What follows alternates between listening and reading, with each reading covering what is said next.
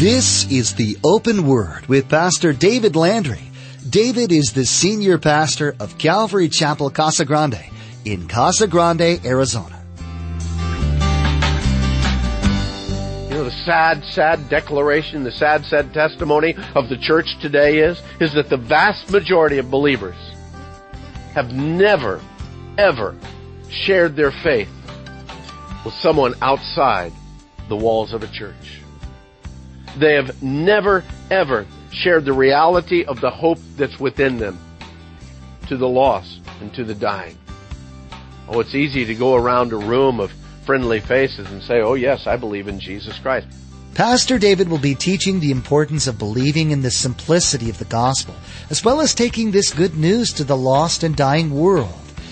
Isaiah says, How beautiful are the feet of those who preach the gospel of peace, who bring glad tidings of good things. Are you declaring what Christ has done in your life? When was the last time you preached the gospel to an unbeliever? It's not your responsibility to save anyone. It is your responsibility to share the gospel. Leave the rest up to God. Now open your Bibles to the book of Romans chapter 10 verse 7 as we join Pastor David for the conclusion of our message entitled The Zeal of Ignorance. He took upon himself the flesh of humanity, walked among us. We didn't have to go and drag Christ down. He took upon himself the sin of mankind. He was crucified. He died. He was buried. But he's no longer in the abyss. He's no longer in the grave. We can't go and drag him up. No, because he was resurrected. And the power of the resurrection was the declaration of God that the payment was good, that the payment was sufficient for our sin. We don't have to go up to drag him down. We don't have to go down to drag him up. He says right there, the word is near you. Is in your mouth and in your heart, just like we spoke last week at the resurrection service. The word of God is all around us.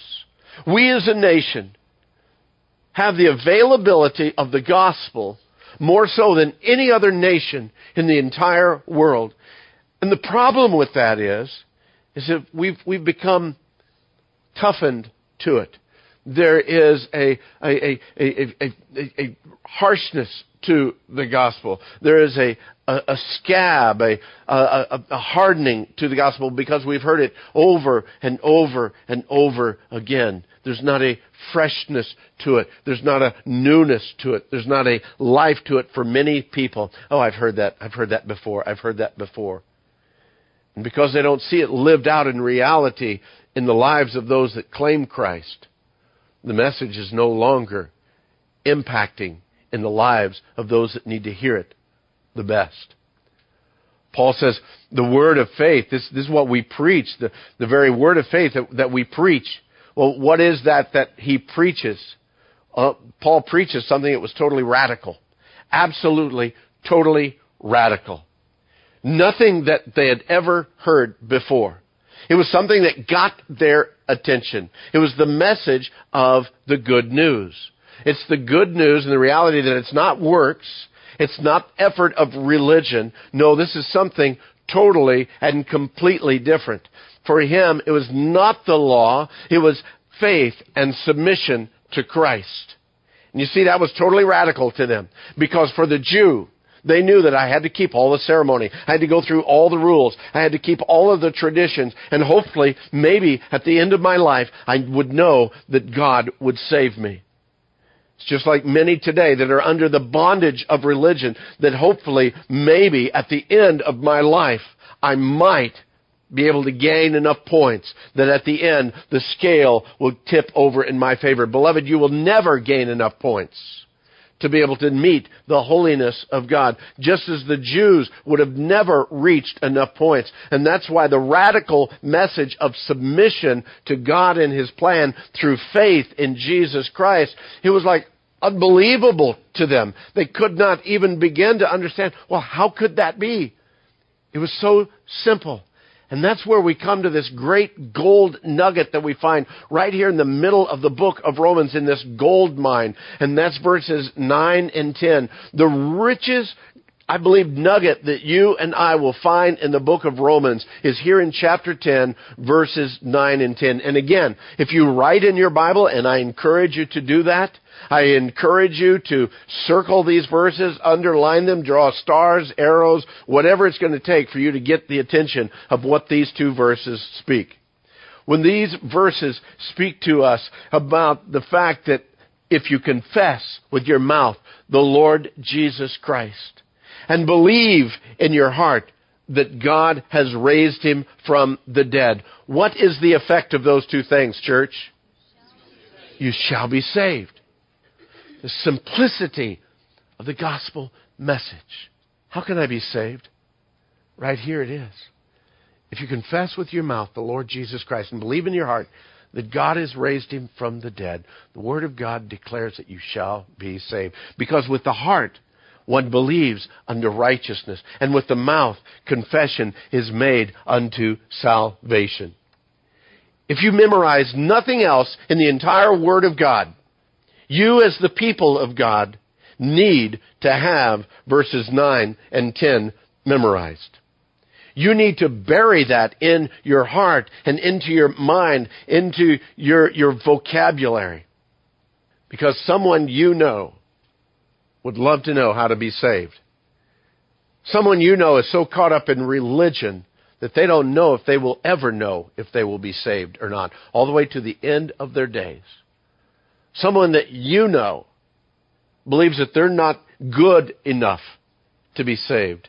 And perhaps they'll never be good enough. Someone you know has done some things so bad and heinous in their life of the past, they think that God has written them off.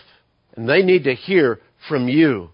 You know what? The simplicity of the gospel message is not getting on your knees and walking up flights of stairs. The simplicity of the gospel message isn't going through ceremony and ritual. The simplicity of the gospel message isn't going through routine after ritual, after ceremony, after tradition in order to gain God's favor. The simplicity of the gospel message is if you confess with your mouth the Lord Jesus Christ and believe in your heart that God has raised him from the dead, you will be saved. Church, you need to know that. And you need to be able to explain that, to share that with those that you know, those that are within the sphere of influence of your life. We look at this and we say, well, what exactly does he mean when he says confess? Does that mean that I've got to go over into a corner someplace and lay out all of my sin for somebody to hear and to forgive me? No, that's not what he means. What he speaks here, the, the definition of that word according to Vine's dictionary is to speak the same thing. In other words, to agree with the fact, to assent to it. And then he speaks of to declare openly by way of speaking out freely. And such confession being the, the effect of deep conviction of facts. Beloved, these aren't my words. This is the definition of the word that, that is being used here in the book of Romans that if you confess with your mouth the Lord Jesus. But this very same word is the same word that Jesus himself declared in Matthew chapter 10 when he says, If you will confess me before men, I will confess you before my Father. Do you understand what Jesus is saying there? If you will confess me before men, I will confess you before my Father. You know, the sad, sad declaration, the sad, sad testimony of the church today is, is that the vast majority of believers have never, ever shared their faith with someone outside the walls of a church. They have never, ever shared the reality of the hope that's within them to the lost and to the dying. Oh, it's easy to go around a room of friendly faces and say, Oh, yes, I believe in Jesus Christ. My hope is found in the reality that Jesus Christ died for my sin according to the Scripture, and by faith I've received that into my life. And so, because of that, I know that I have salvation. It's easy to share that with other believers. But let me ask you, and I don't want a raise of hands, I want a openness of heart as you receive this question. Have you yourself ever shared the reality of that with anyone that is a non believer? Have you taken your personal opportunity to confess Jesus as Lord in your life to a lost and dying world? Because beloved, you and I are the evangelists. We are the declaration of the Word of God to a lost and dying world around us. God hasn't called us to come and join a club and be safe within the walls of our club. God has called us to a radicalness of life, a newness of life. There is such a sweetness of the gift that's given, such a preciousness of the salvation that's given and promised to us. And there is such a silence in the church to the world that's around us. And yet He has called for us to confess the Lord Jesus Christ, to declare openly, to speak out freely, to confess to man in order that he might confess to the Father. Oh, the word goes on. Down in verse 11. He says, the scripture says, whoever, whoever, I love that, whoever, whoever believes on him will not be put to shame.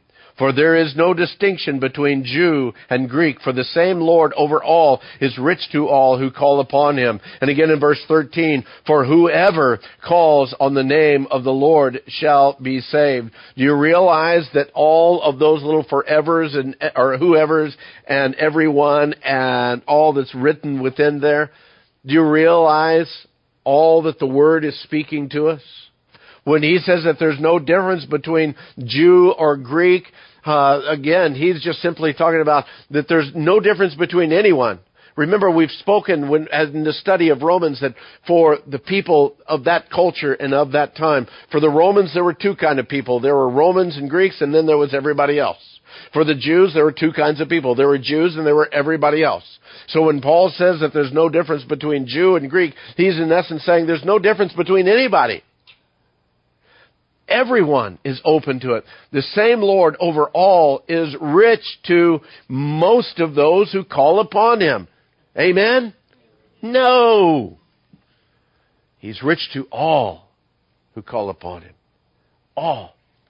Whoever calls upon the name of the Lord shall be saved.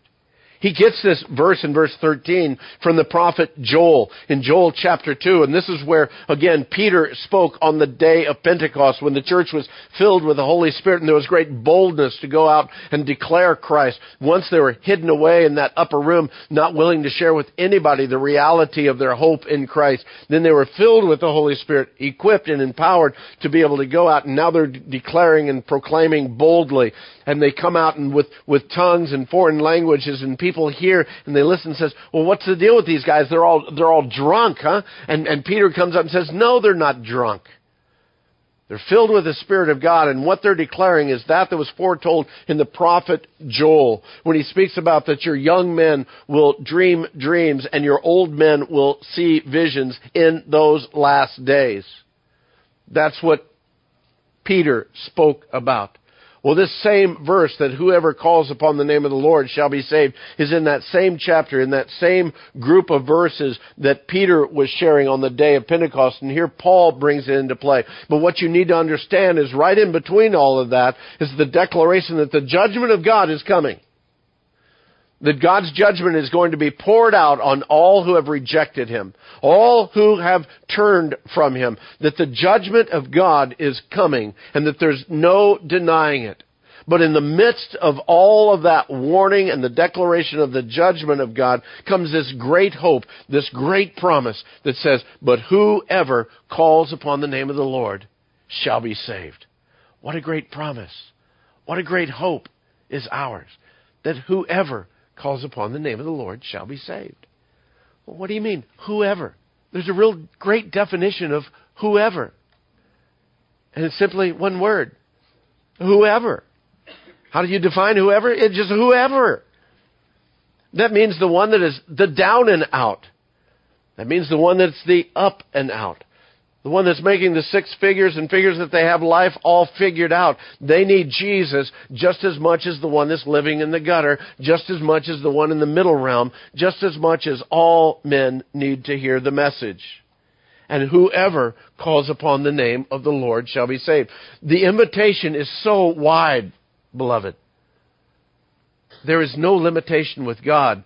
Have we limited Him in our own understanding? I want you, if you would, take your Bibles, turn to Isaiah chapter 55 as we kind of close in on the end here this morning. Isaiah 55. I must say that I was listening to one of my messages from earlier this year, and as I was listening to it, I got to a point in the message where I said, and now as we close things up, let's turn to here, and I went on for about 20 more minutes, but uh, I I take my cues from Paul. Paul does that several times in his writings. So Isaiah 55, and uh, speaking of the wideness of this invitation, listen to what the Lord says through Isaiah the prophet. Depending upon your version, that first word might be ho. I, in my version, it's yo. Uh, yo, everyone who thirsts, come to the waters. What is the limitation there, folks? Those who thirst. Those who thirst. Everyone who thirsts. He's not going to limit anyone. If you thirst, come to him. And you who have no money, so it's not a financial thing. Even if you don't have money, just come on and buy and eat. Yes, come and buy wine and milk without money, without price. Why do you spend money for what is not bread and your wages on what does not satisfy?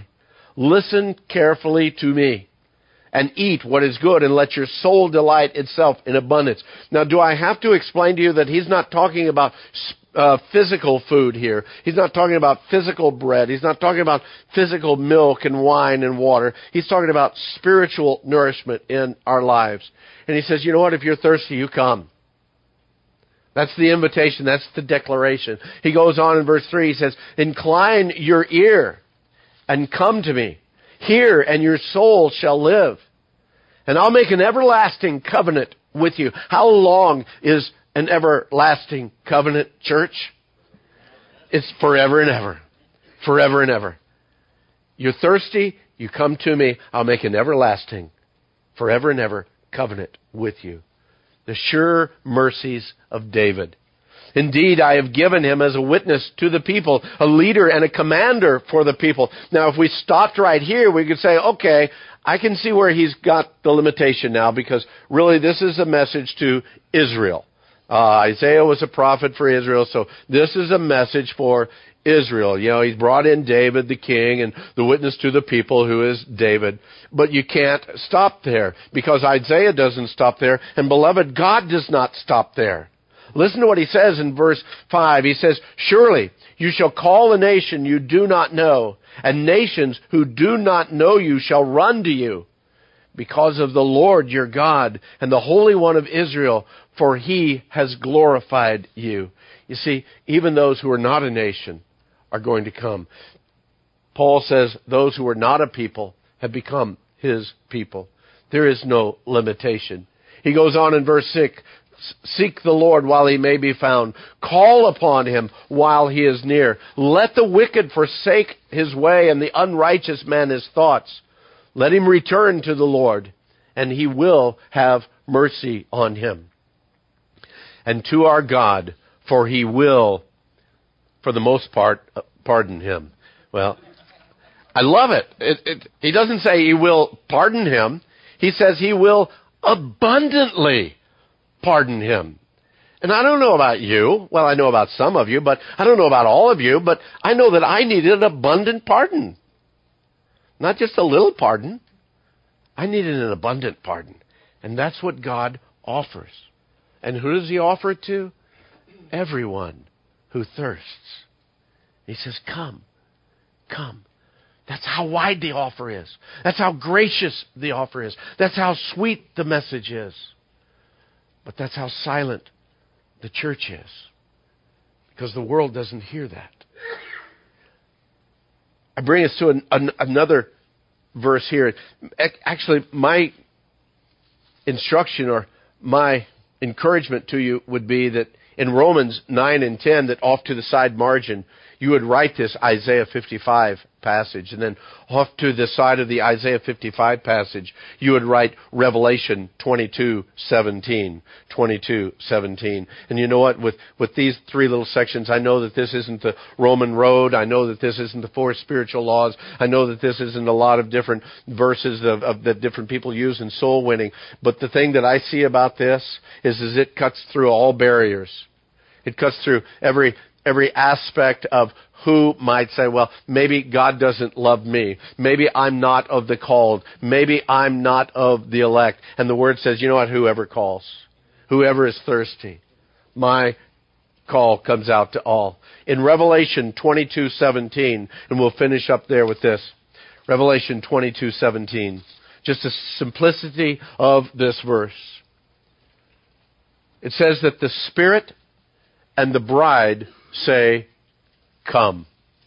The Spirit, the Holy Spirit. The bride, who is the bride? The church.